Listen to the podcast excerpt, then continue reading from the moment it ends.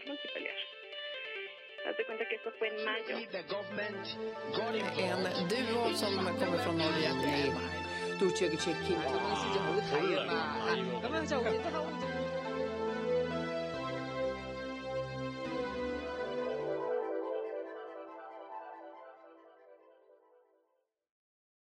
Тридцатое апреля 2021 года. Ломоносовский районный суд Архангельска приговорил бывшего координатора местного штаба Навального Андрея Боровикова к двум годам и шести месяцам колонии.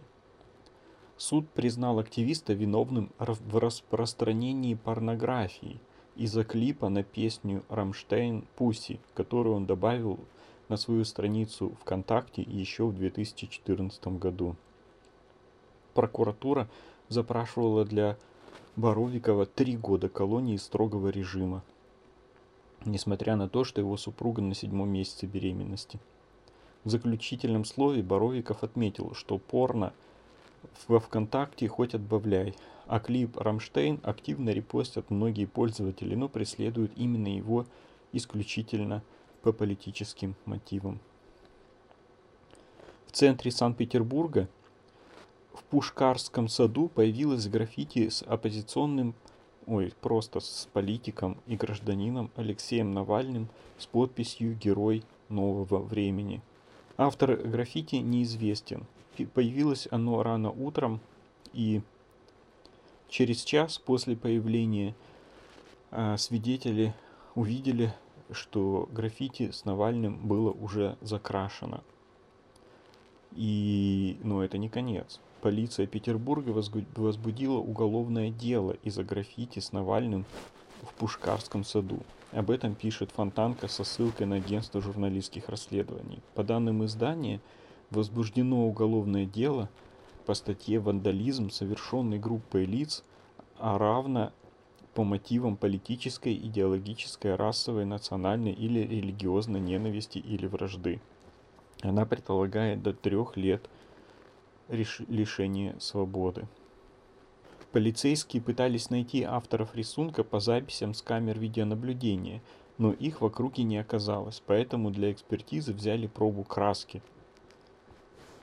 Этот момент удалось сфотографировать журналистам «Новой газеты».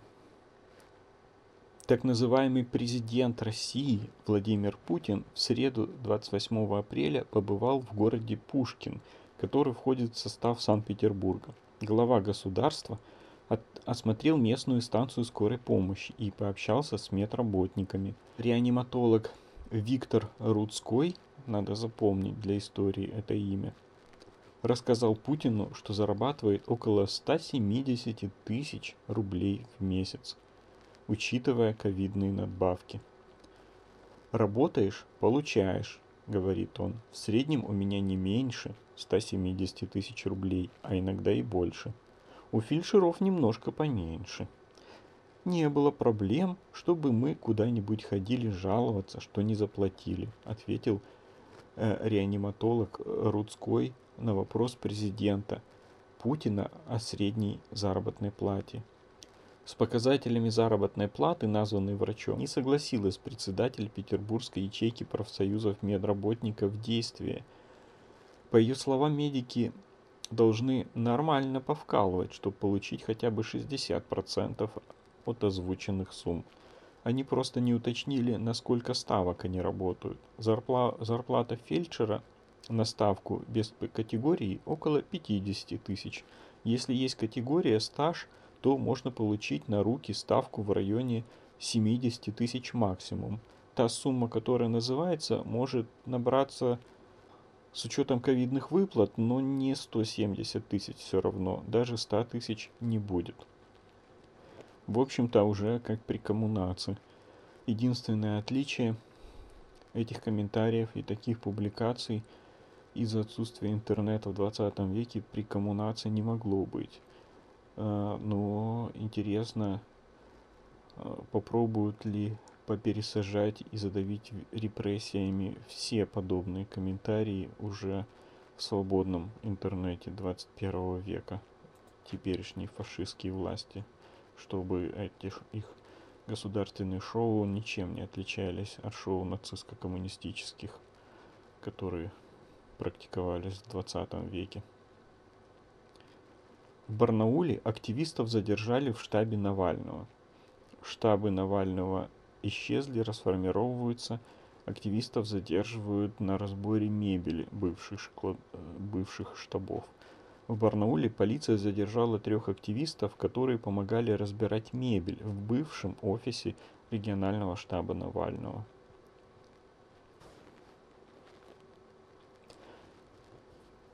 Активистов движения «Весна» Андрея Скультецкого и Владислава Келлера задержали якобы для дачи объяснений. Сообщалось, что полицейские более двух часов не отпускали задержанных из ОВД Центрального, утверждая, что ждут некого эксперта. При этом причины задержания в полиции не объясняли. Новости из соседнего фашистского государства – Региональные власти в Туркмении запрещают гражданам собираться в очереди в государственные магазины, продающие товары по субсидированным ценам. Таким образом, власти отреагировали на критику со стороны сына президента страны, не буду произносить непроизносимое имя, короче, сын местного диктатора, вице-премьер э, Сердар Берды Мухамедов посчитал, что толпы у магазинов дискредитируют его отца. В Туркменистане полиция запрещает очереди больше, чем из четырех человек, протестующим угрожают арестом или исключением из листа ожидания. В столице Ашхабаде очереди запретили полностью. Запреты введены на фоне продолжающегося экономического и продовольственного кризиса в республике и роста потребностей населения субсидированных товаров товарах. А вот новости свободного мира. От Бориса Джонсона требуют объяснить, кто оплатил ремонт его резиденции. В среду британская избирательная комиссия, которая следит в том числе за партийными финансами, начала расследование дела о ремонте квартиры в резиденции премьер-министра, а сам он отбивался от обвинений и вопросов на эту тему в парламенте. Есть разумное основание подозревать нарушение или нарушение правил, заявила избирательная комиссия. Суть обвинений в адрес Джонсона состоит в том, что он и его спутница жизни оплатили часть очень дорогого ремонта в правительственной резиденции на Даунинг-стрит за счет частного пожертвования размером 58 тысяч фунтов от донора консервативной партии и не задекларировали это пожертвование – сам премьер отмечает, отвечает, что все оплатил сам, но его критики не считают это исчерпывающим ответом. Есть нюансы. Бразилия отказалась регистрировать спутник э, русскую вакцину против коронавируса, отметив свой, свойственный препарату риск и серьезные дефекты. Национальное агентство санитарного контроля Бразилии Анвиса отказалось выдать разрешение на импорт в страну российской вакцин, вакцины от коронавируса «Спутник В», отметив свойственный препарату риск и серьезные дефекты. Против одобрения российской вакцины для использования в Бразилии проголосовали все пять членов Совета директоров регулятора. Согласно заявлению представителя Ависа, это решение было принято в результате оценки представленной в агентство документации, информации, полученной из других регуляторов и данных личных инспекций. Основная претензия к российской вакцине состоит в наличии в ее составе способного к репродукции аденовируса, что, по словам Густава Мендеша, главы отдела биологических и медицинских продуктов Национального агентства санитарного контроля Бразилии, является серьезным дефектом – Решение не регистрировать препарат было принято несмотря на резкий рост числа заразившихся в Бразилии, призывы властей всех 19 штатов и к федеральному правительству разрешить импорт в страну российской вакцины. Месяц назад стало известно, что регистрация российской вакцины в Бразилии была приостановлена из-за недостатка информации, представленной производителем. Наконец-то хоть кто-то решился серьезно в ней покопаться и изучить. Тут, конечно, возникло, возник недостаток информации, представленной производителем. Кто-то не спустил это дело на тормоза. Понятно, что этой информации нет и быть не может, и никто не знает, какая это вакцина и как она была сделана, и она совершенно точно не тестировалась, как должна была тестироваться обычная вакцина. Президент сказал, какому сроку надо закончить, и ее закончили. Те, которые разбираются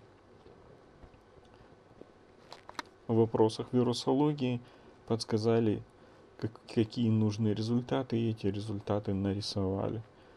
Я знаю всех, даже самых лучших людей, работающих в России, в том числе в научной сфере, и я знаю, что им достаточно одного звонка, не обязательно от президента. Им не нужно даже особых бонусов и платить. Им нужно только рекомендовать. И они нарисуют все, что угодно. К любому дню недели, хоть через три дня. Подделают любую вакцину. Подделают любые результаты на публикацию в Lancet, если будет нужно. Если не пришлось, то не пришлось. А если результат нужен к пятнице с 95% эффективности, он будет к пятнице с 95% эффективности. Конечно, никакой тут информации нормально предоставленной производителем быть не может. Это все всего лишь на свой страх и риск. К сожалению, многие не понимают, как это все делается в России абсолютно во всех сферах. От Олимпийских игр до производства вакцины. Абсолютно всегда и абсолютно везде. И мало того, уровень холопства в России такой, даже у лучших представителей русского народа, что я уверен, с наибольшей вероятностью во всем этом научно-исследовательском институте не нашлось ни одного человека, который мог бы обнародовать, как это действительно было и как это действительно делали. Если там что-то было, если там что-то делали. Просто таких людей в России меньше единиц на сотни человек, это единицы на тысячи и, скорее всего, будет меньше, чем один человек в одном научно-исследовательском заведении. И поэтому по умолчанию все будут брать под козырек и товарищу хозяину давать беспрекословно то, что он хочет. Конечно, эту вакцину использовать нельзя нигде никогда. Может подействует, может не подействует. Может будет вредный, может будет полезный. Фейк программы «Время». Бразилия забраковала спутник, вакцину «Спутник» из политических соображений. Кто бы сомневался. Правительство поручило Росстату изменить методологию сбора данных о, регу... о реальных доходах граждан. Игры с псевдостатистикой начинаются уже в открытую. Росстату необходимо модернизировать методологию сбора данных о реальных доходах россиян. Об этом на заседании ведомства заявил глава Минэкономразвития, заявил глава Минэкономразвития Максим Решетников. Министр указал на постоянное расхождение между данными по доходам в системе национальных счетов и, и оперативными квартальными расчетами. Еще одной проблемой Решетников назвал дискуссии, возникающие в обществе из-за разных данных, которые публикуют власти. Люди, конечно, начинают это сравнивать со своими личными доходами, со своими зарплатами, пенсиями. Это вызывает очень большую дискуссию, подчеркнул чиновник. Контекст. Реальные располагаемые денежные доходы россиян по итогам 2020 года – на 10,6% отстают от уровня 2013 года. Два года назад Росстат уже менял методику подсчета доходов населения. Так, теперь к доходам россиян за 4 года добавили 1,75 триллиона рублей, из-за чего падение доходов уменьшилось с 9,2 до 8,3%. Изначально новые данные о динамике реальных доходов населения за первый квартал этого года Росстат, Росстат должен был опубликовать 20 апреля – а однако сроки сдвинули из-за послания Путина парламенту. Интересно, какая связь. А, не знали, что нарисовать. Это стало ясно только после доклада. Забавно. Отчет отложили на 29 апреля, сославшись на необходимость уточнения данных. Интересно, на вот эти вот на время выборов или на время после отчета какого-то там Путина парламенту откладывают даже результаты экологических экспертиз, не только экономических. Причем никто их не заставляет это делать, они по умолчанию должны это делать в срок. Холопы просто абсолютно добровольно выслуживаются, понимая, что хозяевам может понравиться, что им может не понравиться.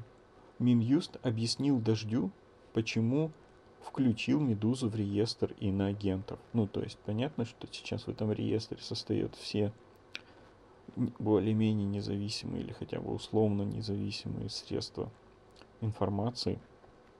Но интересно, как фашисты это формулируют. Министерство юстиции России признало «Медузу» иностранным агентом после того, как некий государственный орган сообщил об иностранном финансировании издания. Об этом Минюст заявил в ответ на запрос «Дождя».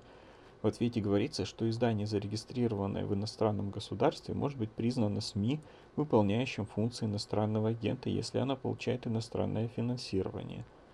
Цитата. На основе документов, поступивших от органов государственной власти РФ, подтверждающих соответствие признакам иностранного средства массовой информации, выполняющего функции иностранного агента юридическое лицо SIA Medusa Project и АОА «Первая антикоррупционная СМИ» включены в реестр. Минюст не уточнил, какое ведомство сообщило об источниках иностранного финансирования и о каких источниках идет речь. Активисты либертарианской партии покинули Российскую Федерацию после серии задержаний и вызовов в военкомат.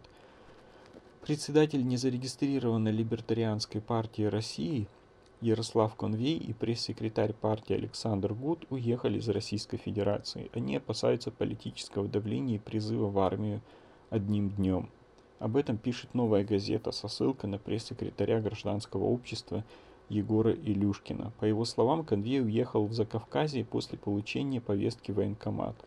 Велось наружное наблюдение за, Ярославом, за Ярославом Конвеем. Недавно он был задержан, с него брали объяснительную в отделе, спрашивали о терроризме и экстремизме, рассказал Илюшкин. В отделе полиции к либертарианцу пришла сотрудница военкомата и вручила повестку. Юристы сочли, что конвея могут отправить на срочную службу так же, как и соратника оппозиционера Навального Русла... Руслана Шавидинова в 2019 году.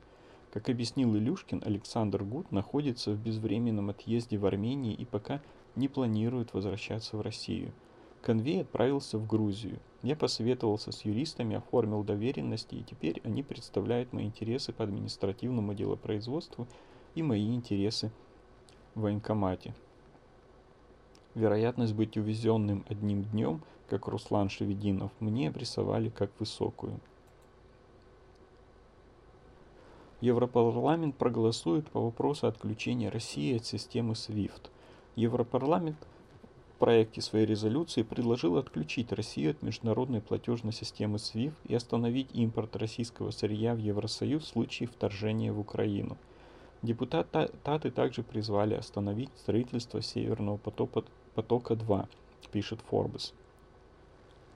Если наращивание военной мощи в будущем превратится во вторжение в Украину со стороны России, ЕС должен ясно дать понять, что цена за такое нарушение международного права будет высокой, говорится в проекте документа. Европарламент призывает в таких обстоятельствах немедленно остановить импорт нефти и газа из России, отключить Россию от платежной системы SWIFT, все европейские активы преступников-олигархов, близких к российским властям и их семей, необходимо заморозить, а визы аннулировать. Очень хорошее начинание. Только все происходит в России. Ой, все происходит в демократических странах медленно. Если бы русские фашисты решили напасть на Украину, они, в принципе, могли уже успеть это сделать. Необходимо это все делать гораздо быстрее. У Навального показали, сколько получают сотрудники пропагандистского фашистского радикального издания Russia Today. В распоряжении Фонда борьбы с коррупцией оказалось штатное расписание одного из главных пропагандистских медиахолдингов России Russia Today. Согласно полученным данным, ежемесячная зарплата главного редактора пропагандистского Russia Today Маргариты Симонян составляет 1,7 миллиона рублей. Генеральный директор медиахолдинга Алексей Наколов получает 2,6 миллиона рублей в месяц. Первый заместитель Симонян Елизавета Бродская 2,1 миллиона рублей в месяц. Бывший шоу «Прекрасная Россия Бу-Бу-Бу» Виталий Серуканов 754 тысячи в месяц. Колумнист Russia Today Максим Каноненко 540 тысяч рублей в месяц. Ведущий шоу «Прекрасная Россия Бу-Бу-Бу» Митя Леонтьев 444 тысячи рублей в месяц. Участник шоу «Прекрасная Россия Бу-Бу-Бу» Станислав Яковлев 420 тысяч в месяц. Колумнист Russia Today Леся Рябцева 368 тысяч рублей в месяц. Ведущий шоу «Прекрасная Россия Бу-Бу-Бу» Константин Придыбайло 314 тысяч рублей в месяц. Спецкор шоу «Прекрасная Россия Бу-Бу-Бу» Георгий Бабаян 200 тысяч рублей в месяц.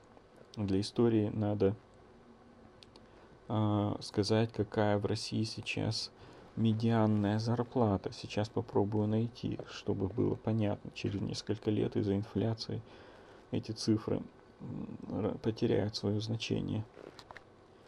Медианная зарплата в России 30 тысяч рублей после уплаты налогов по официальной статистике сейчас. Всегда, когда читаю такие новости, мне хочется поименно назвать всех перечисленных людей, чтобы их имена остались в истории. Хотя это, конечно, очень романтический взгляд на вещи.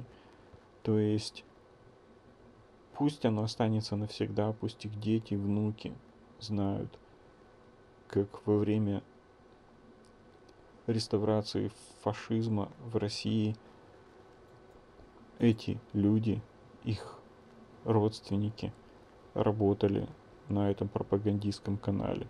Как они творили все то безумие, которое сейчас творится в России, как они были главными из тех, кто просто смешал с дерьмом, просто, просто раскрыл черепные коробки 440 миллионов русскоговорящих людей в России и в других странах больше 140 миллионов уже. И просто миксером перемешал с дерьмом и блювотиной их мозги, так что у них разрушено вообще любые гражданские представления, вообще любые представления о социальном мироустройстве, о достоинстве, о прошлом, о будущем, обо всем. И сколько эти люди за это получают. Ну, это, конечно, романтичный взгляд, потому что понятие достоинства в России не существует уже давно. Ну, то есть коммунации творили, что хотели на протяжении практически столетия, и ни один из них не осужден, и этих имен уже миллионы.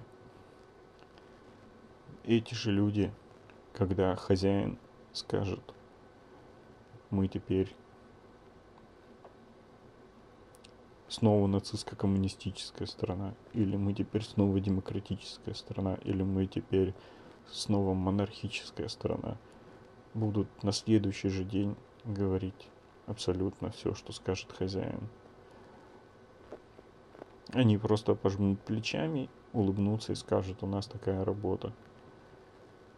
И вот эта романтическая идея оставить их имена Симонян, Елизавета Бродская, ой, просто Маргарита Симонян, Елизавета Бродская, Виталий Серуканов, Максим Каноненко, Митя Леонтьев, Станислав Яковлев, Леся Рябцева, Константин Придыбайло. Оставить их в истории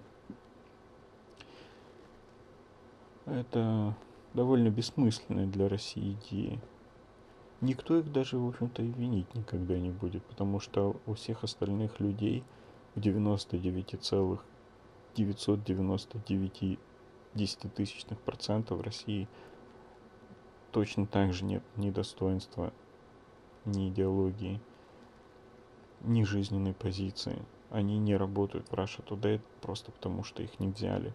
или у них профессия другая.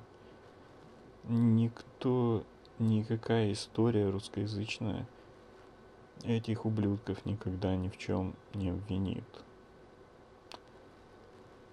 Так что я даже не знаю, зачем перечислять их имена.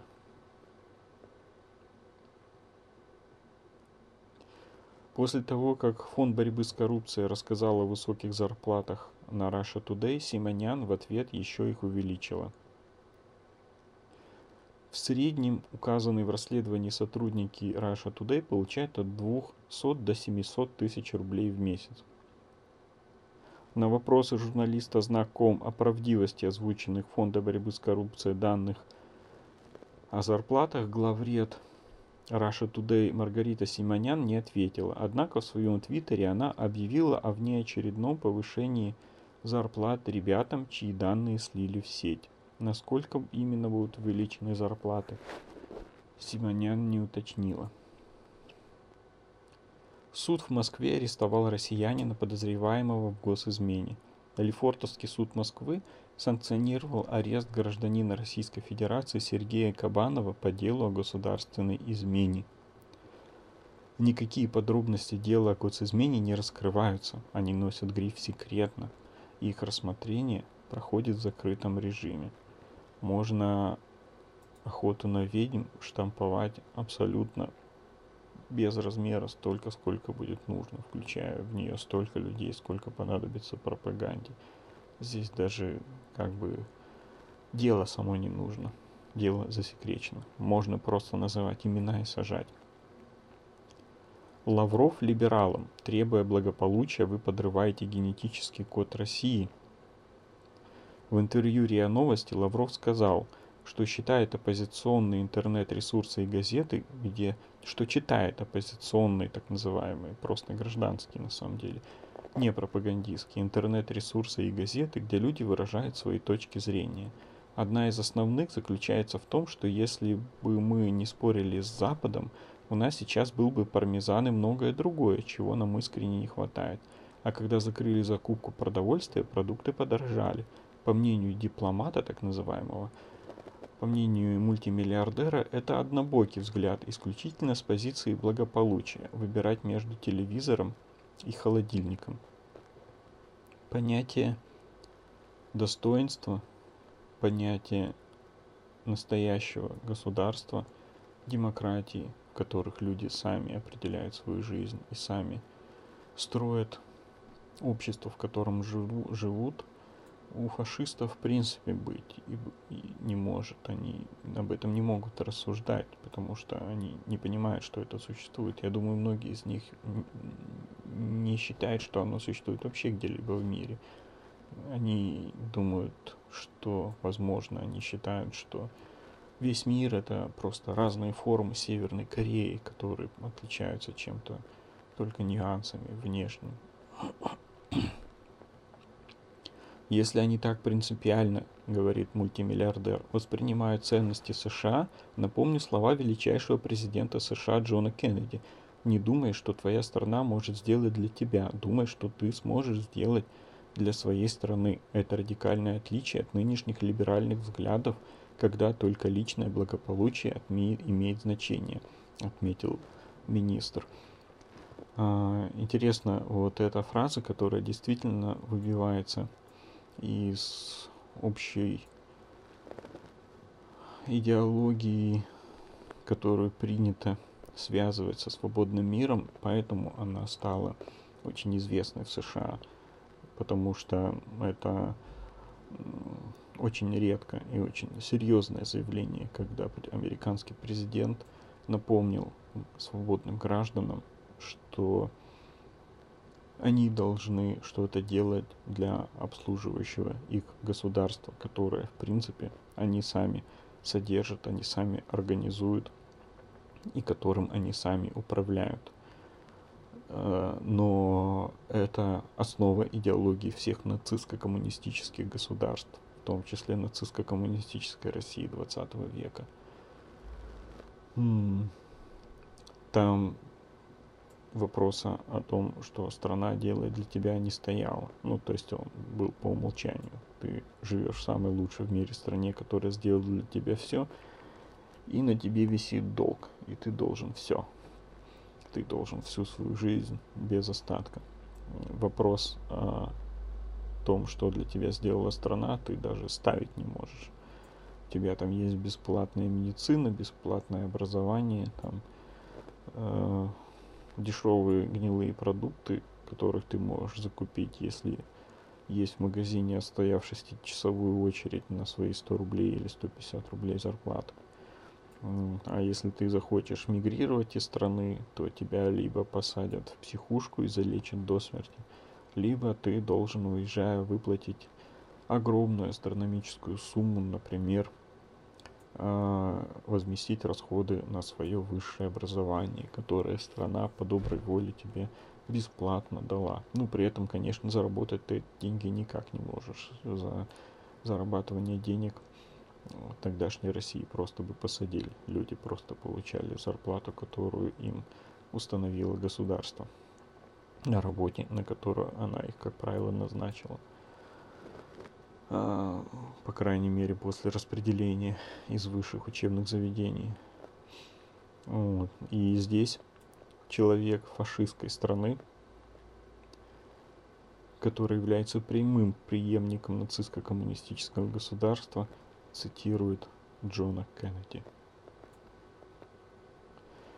По словам мультимиллиардера Лаврова, те, кто продвигает такие философские подходы, не то что не понимают нашего генетического кода, они пытаются его всячески подорвать. Кроме желания жить хорошо, сыто, быть уверенным за своих детей, друзей родных, всегда в нашей стране чувство национальной гордости играло не меньшую роль во всем, что мы делали за нашу тысячелетнюю историю. Ага, началось, началось чувство национальной гордости, которое, в общем, общее для всех, опять же, тоталитарных систем, где лидеры живут в дворцах, где окончательно проворовались. Россия высылает дипломатов Эстонии, Латвии, Литвы и Словакии. Страну должны покинуть все сотрудники посольства Словакии – двое представителей посольства Литвы, а также по одному сотруднику посольств Латвии и Эстонии.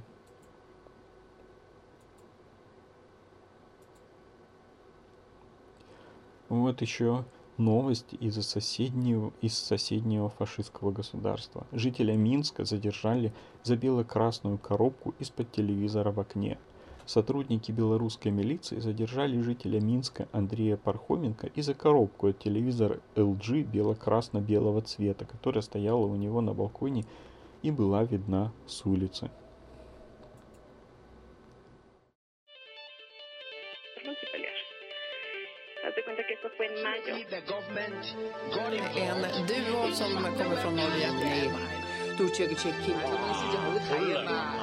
En.